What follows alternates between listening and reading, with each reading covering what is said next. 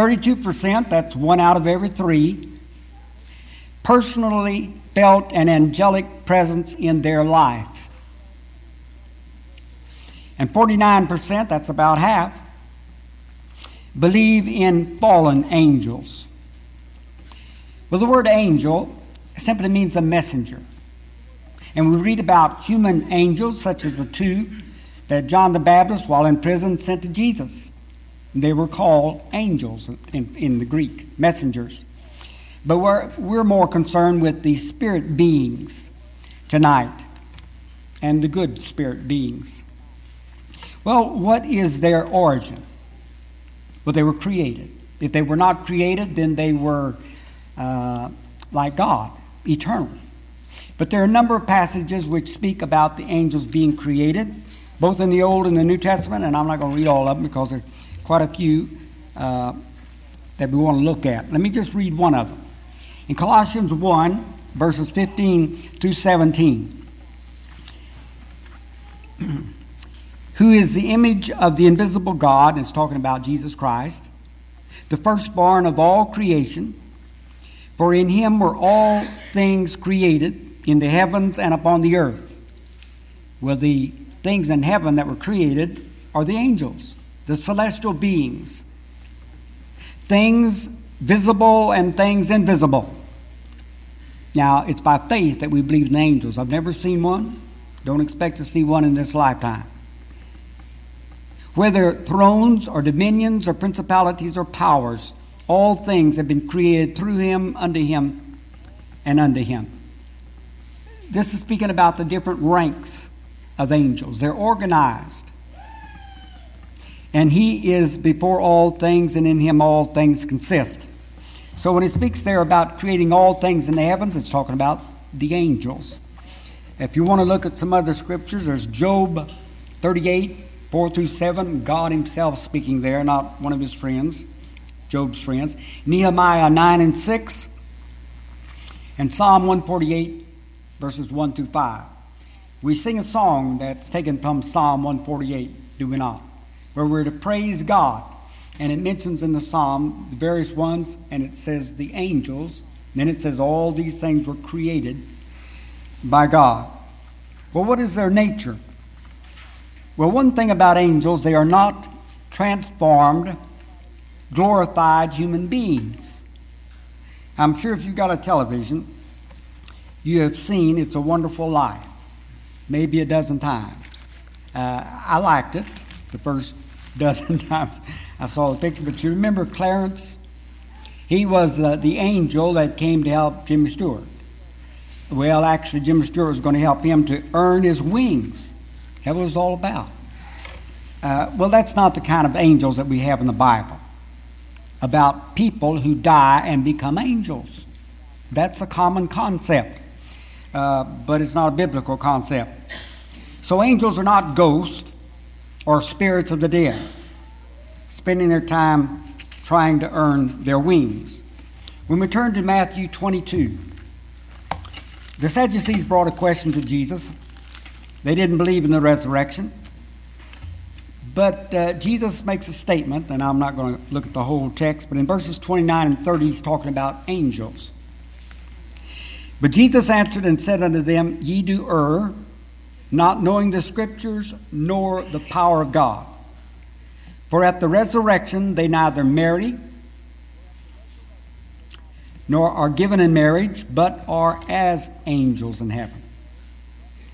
Didn't say that human beings are going to be angels, they're going to be as angels. And he talks about their not having any uh, marriages, I guess we would say. They have no sexuality. Though the Bible refers to angels always in the masculine tense, never in the female tense. And they're spoken of as men. And when they take the form of men or of human beings, they're always a man. Even though artists paint feminine faces on the angels, there are no baby angels. Maybe you received Christmas cards that show some artist's concept of angel, baby angels fluttering around the manger scene. I mean, as baby angels, they're interested in the baby Jesus. That seems to have been the idea. What about their number? We're not through at the farm. We'll come back some more points on that. But when we read in the Bible, the Lord of the host. Well, the word host means army, doesn't it? But the army that he's talking about here are all angels. And uh, we find that they're exceedingly numerous. Such expressions as they're uncountable, innumerable, as we read about in Hebrews 12:22, myriads, or the NIV translates that thousands upon thousands, a numberless host. And so the Lord of hosts, He is the Lord of all the armies in the heaven. And as we said, we don't believe they're increasing. They're not married. There are none angels that are being born. We don't turn into angels. Also, we notice that the angels are made on a higher, or were made on a higher order than man. Man was made a little lower than the angels. We read in Hebrews 2 7 and Psalm 8 and verse 5. Another thing we notice about the angels is that they were they are moral, free moral agents. They have a law. And they can choose to obey the law or to disobey it. And let's look at a couple of passages of Scripture that bear this out. In 2 Peter 2 and verse 4, and then we'll look at Jude 6. 2 Peter 2 4, If God spared not the angels when they sinned, but cast them down to hell, that's Tartarus, and committed them to pits of darkness to be reserved unto judgment. For if God spared not angels when they sinned, now the very fact that they sinned shows that they were in subjection to a law. Because when we turn over to Romans 4:15 or Romans 5:13 it says that where there is no law there can be no sin, no transgressions. We're sinners because we have a law. The angels sinned because they had a law that they disobeyed. When we turn to Jude 6, that gives us maybe a little idea as to what they did when they sinned. And angels that kept not their own principality.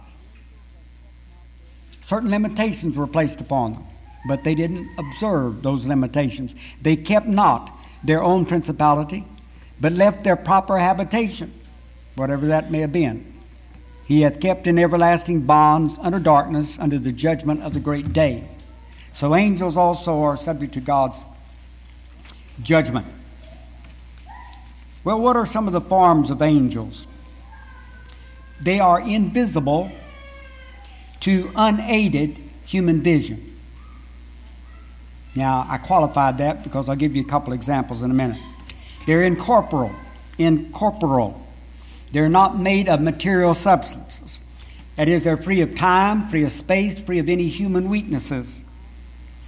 You remember when Balaam, in disobedience to God, was trying to go down and to help uh, Balak, the king of the Moabites, who wanted him to come and to curse the children of Israel at the end of the 40 year wandering. And uh, God said not to go, but finally he let him go. Well, there was an angel that appeared under the donkey that Balaam was riding on. But Balaam couldn't see the donkey. The donkey saw it. In fact, you remember the three different things that happened because the donkey saw the angel. In this particular case, the last, here was the angel with the sword drawn standing before the donkey and Balaam. And then we read that God opened the eyes of Balaam and he saw the angel. And so that's why we say that they're invisible to the unaided human vision. That's Numbers 22 and 31. And then in 2 Kings 6, 15 through 17 is an interesting instance. This is the time when Elisha, the prophet, was being sent for by Joram, who was the king of Israel in the north. Chapter 6, 15 to 17. Because Elisha was telling the, the, uh, the Syrians everything that the Joram was planning on doing. And every time they went to approach the Syrians in war, well, they weren't there. and he found out through one of his men that Elisha was the one who was giving them all that information. So he says, Well, you go down there and capture him and bring him here. Well, they sent a huge force down there to capture Elisha, and that's where we'll begin. And when the servant of the man of God, that's Elisha's servant, was risen early and gone forth, behold, a host with horses and chariots was round about the city. These are the true soldiers sent down from the ten northern tribes of Israel. And his servant said unto Elisha, Alas, my master, how shall we do? Or what are we going to do? And he answered, Fear not, for they that are with us are more than they that are with them. Well, he must have looked around and said, Well, I only see you and me. I mean, who are you talking about here? And then notice verse 17. And Elisha prayed and said, Jehovah, I pray thee, open his eyes that he may see. And Jehovah opened the eyes of the young man, and he saw, and behold, the mountain was full of horses and chariots of fire round about Elisha. These horses of fire and these chariots were angels. We're going to notice a little bit about the different uh, forms that God gave angels. They're not just human beings. There are a number of times when they became human beings to communi- communicate for God to human beings. But God uses them for more than uh, just communicating to man. And so I look upon these as, uh, as, as angels. So they were capable of, of assuming any form God was or is pleased to employ them. So we've noticed horses and chariots of fire angels. Another instant, uh, look at 2 Kings 2. Now, this is when the prophet Elijah was taken up into heaven. He and Elisha crossed the Jordan and they were going along talking when suddenly he was taken up. Let's read verses 11 and 12.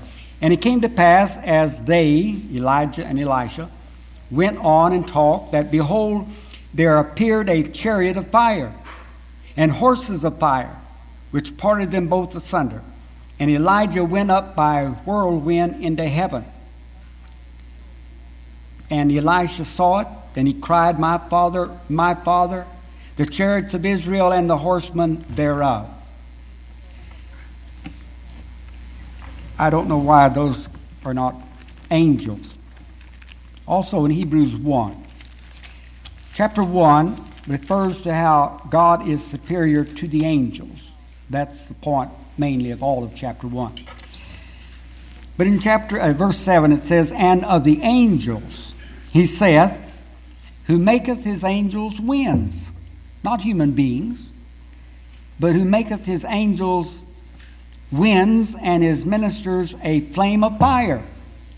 So there are his servants, there are his ministers, they take the form of wind, or they take the form of uh, a flame of fire.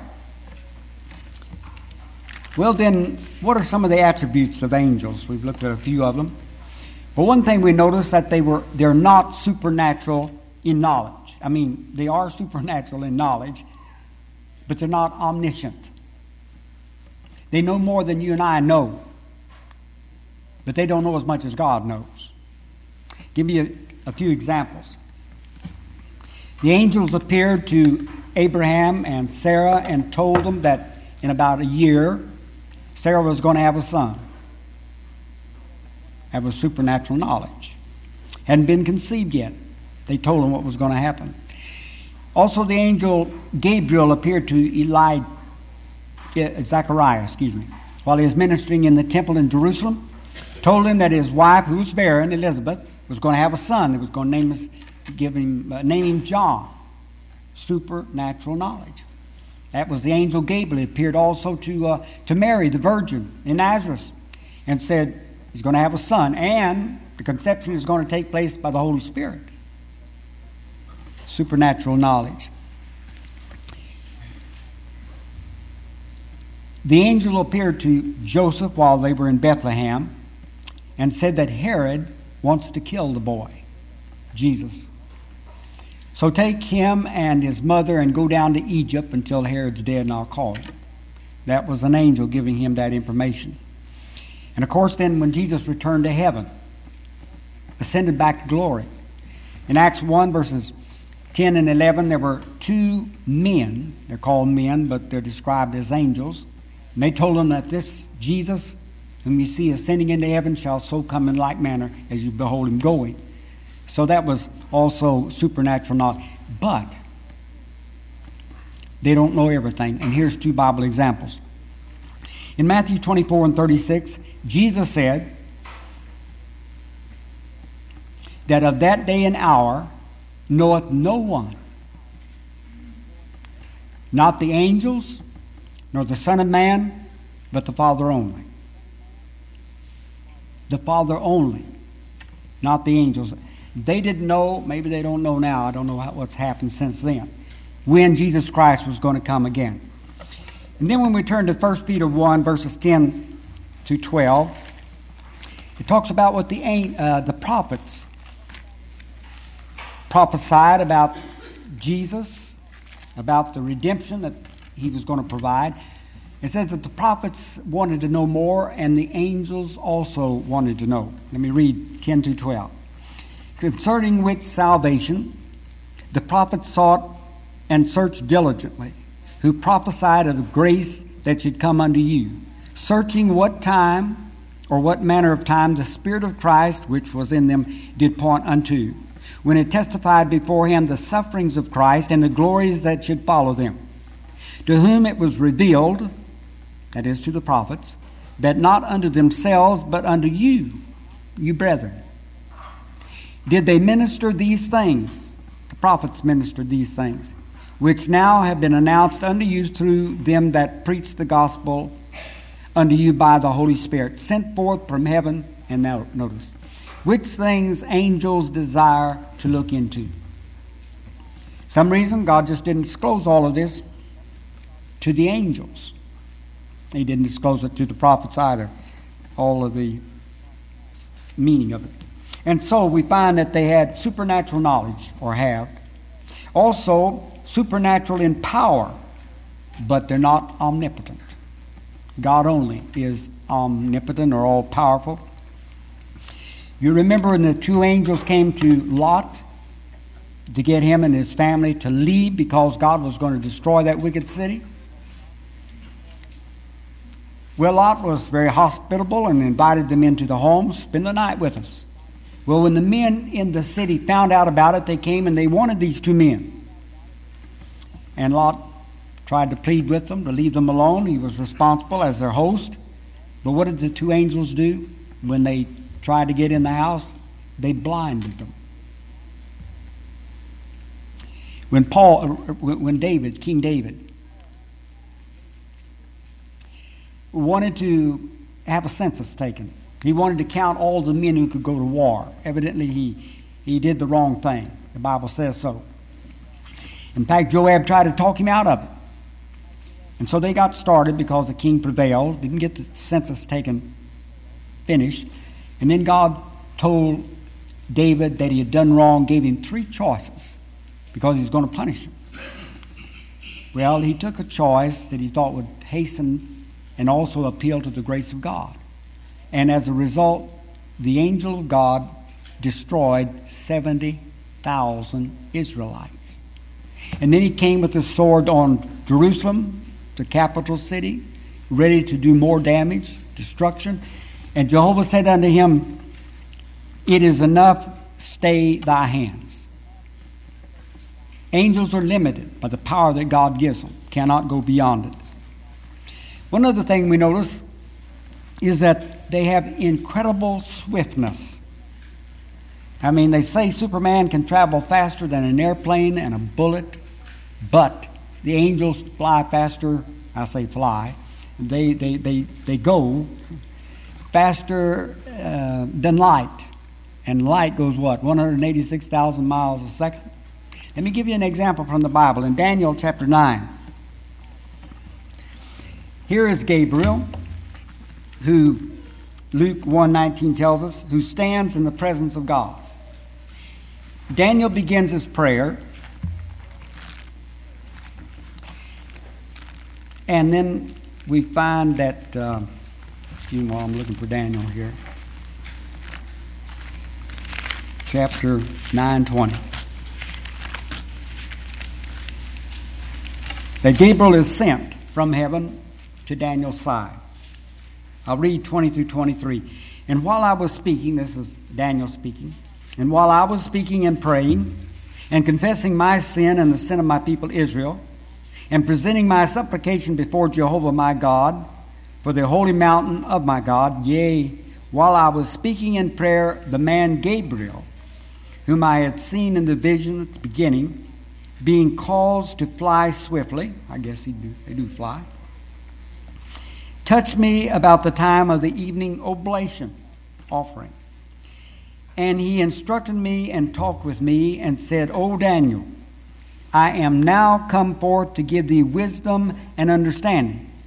At the beginning of thy supplication, that is, when you began to pray this prayer, supplications, the commandment went forth, and I am come to tell thee. For thou art greatly beloved, therefore consider the matter and understand the vision. Gabriel is in the heavens who stands in the presence of God. Daniel is praying. God says, Gabriel, you need to go down and explain the vision to Daniel. And before he finishes the prayer, he's there. What is the mission of the angels? Well, as a summary statement, we will say that angels serve primarily as the ministers of God's providence. That's very general, is it not? They serve primarily as the ministers of God's providence. I'm going to give you some instances. When we turn over to Psalm 34 and verse 7, we read, The angel of Jehovah encampeth round about them that fear him, and delivereth them. Now, that's what God's angel does. He encamps around those who fear him, that's the saints, and he delivers them. Now, this is a general statement without any specifications, but we believe the principles there. The saints of God, according to the scripture, are surrounded by angels that are invisible to them. When we turn to Hebrews 1 and 14, we read that the angels of God are ministering servants sent forth to do service unto them that are sanctified. That's the saints, those who are saved. They are ministering servants, and they're sent forth by God to do service to minister unto them that are sanctified. That's the say, that's you and me. How they do the service and what all they do, uh, he doesn't explain there. Luke 16 and 22 tells us something else that they do. This is when the Lord is telling us about the rich man and Lazarus the beggar. And verse 22 tells us that the beggar died and that the angels carried him to Abraham's bosom. The rich man died and was buried. But here's an instance the Lord's telling us where the angels carried this beggar, this believer, the saint, into Abraham's bosom, which is symbolic of paradise.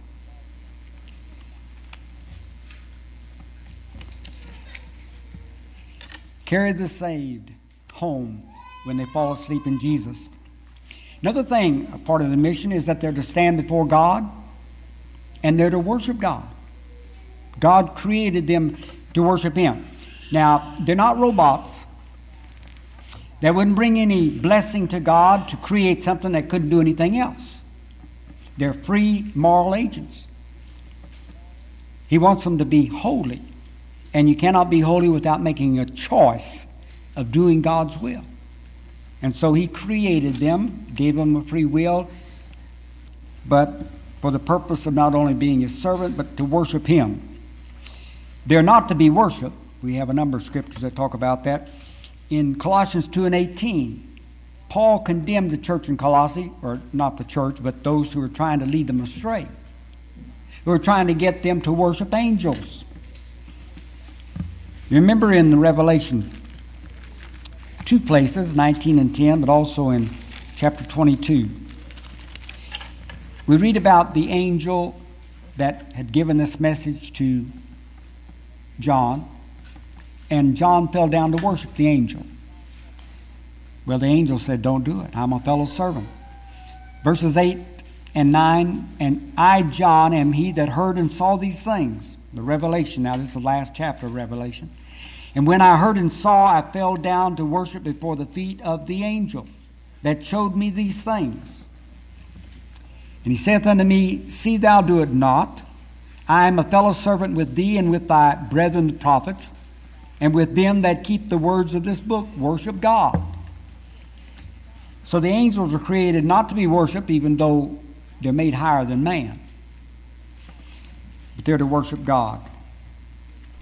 And uh, other passage, Psalm 103, 9 to, or 19 through 21. Maybe I'll just read that. Psalm 119. I mean 103, I'm sorry.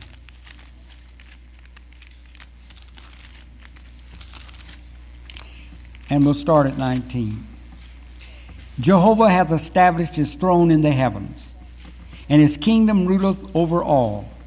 Bless Jehovah, ye his angels, that are mighty in strength, that fulfill his word, hearkening unto the voice of his word. Bless ye Jehovah, all ye his host. Those are the angels. Ye ministers of his that do his pleasure. Those are the angels. Also, and we just read from Revelation 22, 8 and 9, that they had a part in revealing God's will. It was an angel who revealed the revelation to John. Also in Acts 7:53 and in Galatians 3:19 we read about how the law, the covenant, the promises had been ordained by the angels. And so they had a part in that law. And uh, one other example. You remember the writing on the wall? Time of Belshazzar, Daniel was in uh, Babylon, one of the servants there, during their captivity. And Belshazzar and his servants and officers and everybody were having a big revelry, big party. And all of a sudden there was this hand that wrote on the wall, Tekel, Tekel, um, Mene, Tekel you Upharsin. Well, don't you think that was an angel? It just said it was a hand that wrote that message on the wall, a part of the mission of the angels. Then one other thing we would mention is uh, in the last day, the day of the resurrection, they'll have a part. Ephesians 3 14 and 15 tells us about the family of God in heaven and upon earth. Well, who's the family on the earth? Well, those he's created, his saints. Who's in heaven? Well, it may be the saints who've already gone on, but the angels as well. In 1 Thessalonians 4.16, it says that when the Lord shall himself descend with a shout, with the voice of the archangel, and with the trump of God. So there's going to be the, the voice of the archangel when the Lord comes again. And in 2 Thessalonians 1, 7 through 9, at the revelation of our Lord Jesus from heaven with his angels of power, rendering vengeance and so forth. And so the angels will have a part in the Lord's return. And in Matthew 13, 41 through 42, we read about at the end of time, God's going to send forth his angels to gather out of his kingdom all of those who cause stumbling and uh, those who are lost. In fact, they'll be doing that.